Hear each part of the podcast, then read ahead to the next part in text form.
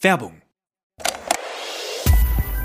Wer war der echte Klaus Störtebecker? Was steht eigentlich wirklich im Knigge? Und was hat es mit dem Hollywood-Zeichen ursprünglich auf sich gehabt? Ich bin Wim Orts und ich nehme euch in meinem Podcast Aha History 10 Minuten Geschichte mit auf Zeitreise. Jeden Montag und Donnerstag beantworte ich Fragen zur Vergangenheit und dabei geht es auch um Themen, die so ganz sicher nicht im Geschichtsunterricht vorkommen. Aha History 10 Minuten Geschichte hört ihr immer montags und donnerstags ab 5 Uhr auf welt.de und natürlich überall da, wo es Podcasts gibt. Werbung Ende. Das Bild News Update. Es ist Samstag, der 22. Oktober und das sind die Bild Topmeldungen. Flugzeug von McFit-Gründer Schaller abgestürzt. Jetzt kommt der Rosenkrieg zwischen Brady und Bündchen. Postchef Frank Appel, überbezahlt, überfordert, überschätzt. Sind das die ersten Spuren? Bei der Suche nach dem vermissten Privatflugzeug von McFit-Gründer Rainer Schaller vor der Küste Costa Ricas haben die Einsatzkräfte mehrere Trümmerteile im Meer entdeckt etwa 28 Kilometer vom Zielflughafen von Limon entfernt, seien während eines Erkundungsfluges Teile eines Rumpfes, eine Tasche und Sitze gesichtet worden, berichtete ein örtlicher Fernsehsender am Samstag und berief sich auf das Ministerium für öffentliche Sicherheit von Costa Rica. Hinweise auf die Passagiere gab es demnach zunächst nicht. Die Trümmer stammten offenbar von dem Flugzeug, mit dem die Deutschen unterwegs gewesen waren.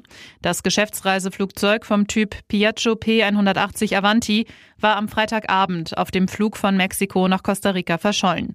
Die Kommunikation sei abgerissen, als sich die Maschine über dem Meer dem Flughafen von Limon näherte, teilte das Sicherheitsministerium mit. Nachdem die Suche wegen schlechter Witterungsverhältnisse in der Nacht abgebrochen war, nahmen die Einsatzkräfte sie am Samstag wieder auf. An Bord der 13 Jahre alten Maschine, wie eine Sprecherin des McFit-Betreibers RSG Group GmbH bestätigte, Schaller, seine Freundin Christiane Schirkowski sowie deren Kinder Aaron und Finja. Nach Bild am Sonntag Informationen soll auch ein Mann namens Markus Kurek mitgeflogen sein. Außerdem natürlich der Pilot. 44 Tage hielt sich Liz Truss im Amt. Boris Johnson hatte im Corona-Lockdown Partys, die länger dauerten, scherzte die US-Comedy-Sendung Daily Show.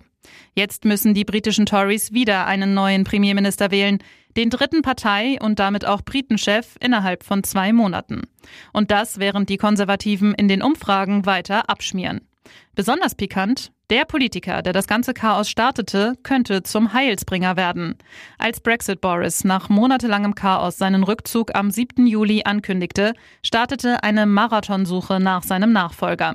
Sie dauerte fast zwei Monate. Erst am 5. September stand Truss als parteiinterne Siegerin fest, übernahm am nächsten Tag von Johnson. Der Wahlkampf von Truss dauerte länger als ihre Amtszeit. Eine zweite Marathonsuche nach einem neuen Premier wollen die Tories jetzt offenbar verhindern. Der Wettbewerb um die Führungsrolle ist eindeutig darauf ausgerichtet, das Feld so schnell wie möglich einzuengen. Bis Montag haben die Tory-Abgeordneten Zeit zu kandidieren. Dafür brauchen sie aber mindestens 100 Stimmen von Parteikollegen, um im Rennen zu bleiben. Die Premier Pole Position teilen sich Medienberichten zufolge der ehemalige britische Finanzminister Rishi Sunak und Ex-Premier Boris Johnson. Obwohl beide noch nicht offiziell kandidieren, sollen sie den nötigen 100 Stimmen Rückhalt schon erhalten haben. Diese Trennung wird zum Rosenkrieg. Seit September wird über die Trennung von Giselle Bündchen und Tom Brady gemunkelt. Und von Tag zu Tag werden die Anzeichen für eine bevorstehende Scheidung deutlicher. Sie stattet einem Büro voller Scheidungsanwälte einen Besuch ab, ohne Ehering. Auch er trägt seinen nicht mehr, soll ebenfalls ein ganzes Anwaltsteam um sich scharen. Doch ausgerechnet bei Hollywoods ehemaligem Traumpaar könnte das Liebesaus nun in eine Schlammschlacht ausarten. Eine Quelle verrät nun gegenüber Page Six, die Dinge sind zwischen Tom und Giselle wegen der Anwälte sehr unangenehm. Sie sind bereit für einen Kampf. Immerhin in einem Punkt sollen sich das Model und der Footballer laut Insider schon einig sein. Tom und Giselle streiten sich nicht um die Kinder. Sie wollen beide das gemeinsame Sorgerecht. Aber es wird einige Zeit dauern, ihr immenses Vermögen und ihren Besitz auf der ganzen Welt aufzuteilen. Eigentlich hatte Brady im Februar seine Footballkarriere beendet, um mehr Zeit für seine Familie zu haben. Nur einen Monat später der Rückzug vom Rückzug. Er macht weiter. Seine Frau soll das schwer enttäuscht und das Paar sich darüber so verkracht haben, dass es zur Trennung kam.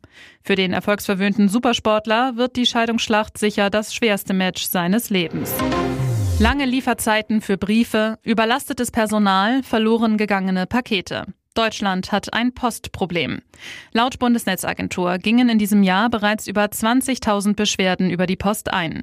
Bei Bild meldeten sich mehrere Postzusteller, berichteten von miserablen Arbeitsbedingungen und schlechter Stimmung. Einer der Hauptverantwortlichen, Postchef Frank Appel. Bild macht den Check. Ist der Überbezahlt? Das weltweite Paketgeschäft machte Apple zum Spitzenverdiener der DAX-Konzerne. Mehr als 10 Millionen Euro Jahresgehalt kassierte er im Jahr 2020. Doch bei der Brief- und Paketzustellung hapert es gewaltig. Ist Apple überfordert? In Zeiten von E-Mails und Internet ist das Briefgeschäft rückläufig, wird deshalb für den Konzern immer kostspieliger. Die Zusteller klagen über zu wenig Personal, zu viele Überstunden und zu große Touren. Die Krankenstände liegen im zweistelligen Prozentbereich. Ist Apple überschätzt? Kritiker werfen ihm vor, nur die Aktionäre im Blick zu haben und zu wenig auf die Mitarbeiter zu achten. Der Postchef wird im Mai abgelöst. Es übernimmt Briefe- und Paketvorstand Tobias Mayer. Vielleicht bessert sich die Situation ja dann. Und jetzt weitere wichtige Meldungen des Tages vom Bild Newsdesk. Kontrolle auf Schritt und Tritt. Fans, die die WM in Katar besuchen wollen, müssen sich auf Vollüberwachung einstellen. Das geht aus einem Bericht des öffentlich-rechtlichen Rundfunks in Norwegen NRK hervor. Demnach müssen alle Anhänger, die bei der Wüsten-WM ins Stadion wollen, gleich zwei besondere Apps auf ihrem Smartphone installieren, sonst kommen sie nicht rein. Experten sehen darin ein großes Sicherheitsrisiko für die Fans, denn die Apps können nahezu auf alle im Handy gespeicherten Daten zugreifen. Es handelt sich dabei um die Corona-Warn-App Eteras, mit der Kontakte nachverfolgt werden sollen. Die zweite App nennt sich Haya. Sie ist die offizielle App für die WM, mit der Fußballanhänger zum Beispiel ihre Stadiontickets verwalten können. Und sie dient als Fahrkarte für den öffentlichen Nahverkehr vor Ort. Besonders Eteras bereitet den Experten mächtig Sorgen. Die Menschenrechtsorganisation Amnesty International wirft den App-Betreibern willkürliche Überwachung, Verletzung der Privatsphäre und des Datenschutzes vor. Dem Bericht nach kann die höchst umstrittene App auf alle Smartphone-Daten zugreifen und zudem die WLAN- und Bluetooth-Verbindungen kontrollieren sowie den genauen Standort überwachen. IT-Experte Sebastian Schreiber zum TV-Sender RTL da wird gewissermaßen der Mensch, der Reisende oder auch der Bürger wirklich zum gläsernen Bürger. Um Mitternacht war es plötzlich still auf Spotify. Nach ihren letzten Erfolgsalben Folklore und Evermore veröffentlichte Taylor Swift jetzt ihr neuestes Album Midnights. Und das wurde von ihrer Fangemeinde sehnsüchtig erwartet. Kleiner Haken, auf Spotify gab es die 13 Songs vorerst nicht zu hören, denn die Fans rasteten zu sehr aus und legten die Streaming-App lahm, zumindest in den USA. Laut Down Detector häuften sich die Beschwerden über Fehlfunktionen der Streaming-App in den gesamten USA. Mehrere tausend Nutzer konnten nicht mehr auf die Suchfunktion in Spotify oder sogar die ganze App zugreifen. Die Gemeinde nimmt's mit Humor. Nicht einmal Spotify kann mit Taylor umgehen, schrieb ein User. Und während in den USA die Zahl der Beschwerden immerhin knapp sieben Stunden nach Veröffentlichung wieder abnahm, konnte Deutschland schon den ganzen Morgen die Stimme der Grammy-Gewinnerin hören. Hier brach Spotify nämlich nicht zusammen. Zwar heißt ein Song im neuen Album Meet Me at Midnight, das jedoch hat zumindest in dieser Nacht nicht überall geklappt. Ihr hört das Bild News Update mit weiteren Meldungen des Tages. Das Martyrium, das die junge Frau durchstehen musste, ist unvorstellbar. Celine E. wurde entführt, gefangen gehalten, vergewaltigt und doch hat sie ihren Lebensmut nicht verloren. Eine junge Frau, stärker als das Böse. Gestern trat Celine vor dem Landgericht Stuttgart in den Zeugenstand, sagte gegen ihren Peiniger Patrick N. aus. Er hatte sie am 8. April auf dem Heimweg nach der Arbeit an einer Corona-Teststation in Plochingen in Baden-Württemberg überfallen, mit einem Messer bedroht, in eine Gartenlaube verschleppt und mehrfach vergewaltigt. 23 Stunden war Celine in der Gewalt des Mannes. Dann konnte sie durch ein Fenster flüchten. Die Polizei fasste den Vergewaltiger. Ihrem Therapeuten sagt Celine, es war so, als ob mir das ganze Glück genommen wurde. Wenn sie an einer Bushaltestelle steht, wählt sie bis heute die 110 am Handy vor, um schnell die Polizei rufen zu können. Doch sie fand auch wieder Hoffnung, denn Celine, Mutter eines Sohnes, ist erneut von ihrem Ehemann schwanger. Für ihre Kinder, so sagt sie, stellt sich die tapfere Frau ihren Ängsten, nimmt sogar die Aussage vor Gericht auf sich, damit der Täter bestraft wird. Montag wird der Prozess fortgesetzt. Das Urteil soll am Freitag fallen.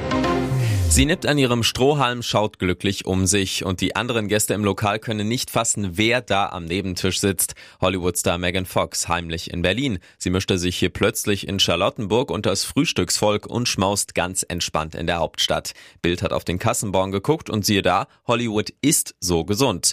Nach dem Motto Liebe geht durch den Magen ließen es sich Megan und Machine Gun Kelly im Restaurant Sets gut gehen. Es gab unter anderem gesunde Ingwer-Shots, eine leckere Acai Super Bowl, Detox-Drinks und und Eier mit Avocado und Grünkohl. Das Essen war kalorienmäßig eher dünn, das Trinkgeld dagegen üppiger. Zu den 150 Euro, die Megan und ihr Liebster am Ende für alles bezahlten, gab es von Fox noch 45 Euro Trinkgeld obendrauf.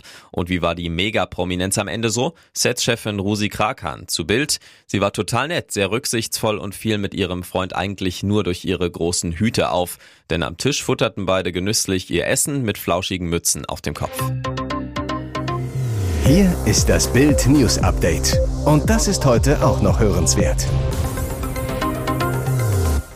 Ihre Ehe ist jetzt bald Geschichte.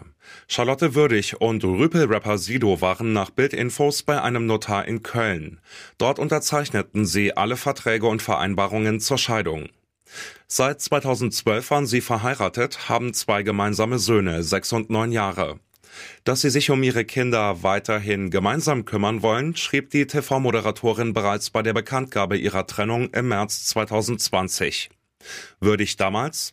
Nach acht Jahren voller Freude, Glück und Abenteuer mit Hochs und Tiefs sind Paul und ich vor einiger Zeit zu dem Entschluss gekommen, unsere Beziehung von nun an als liebende Eltern, aber nicht mehr als Liebespaar zu führen.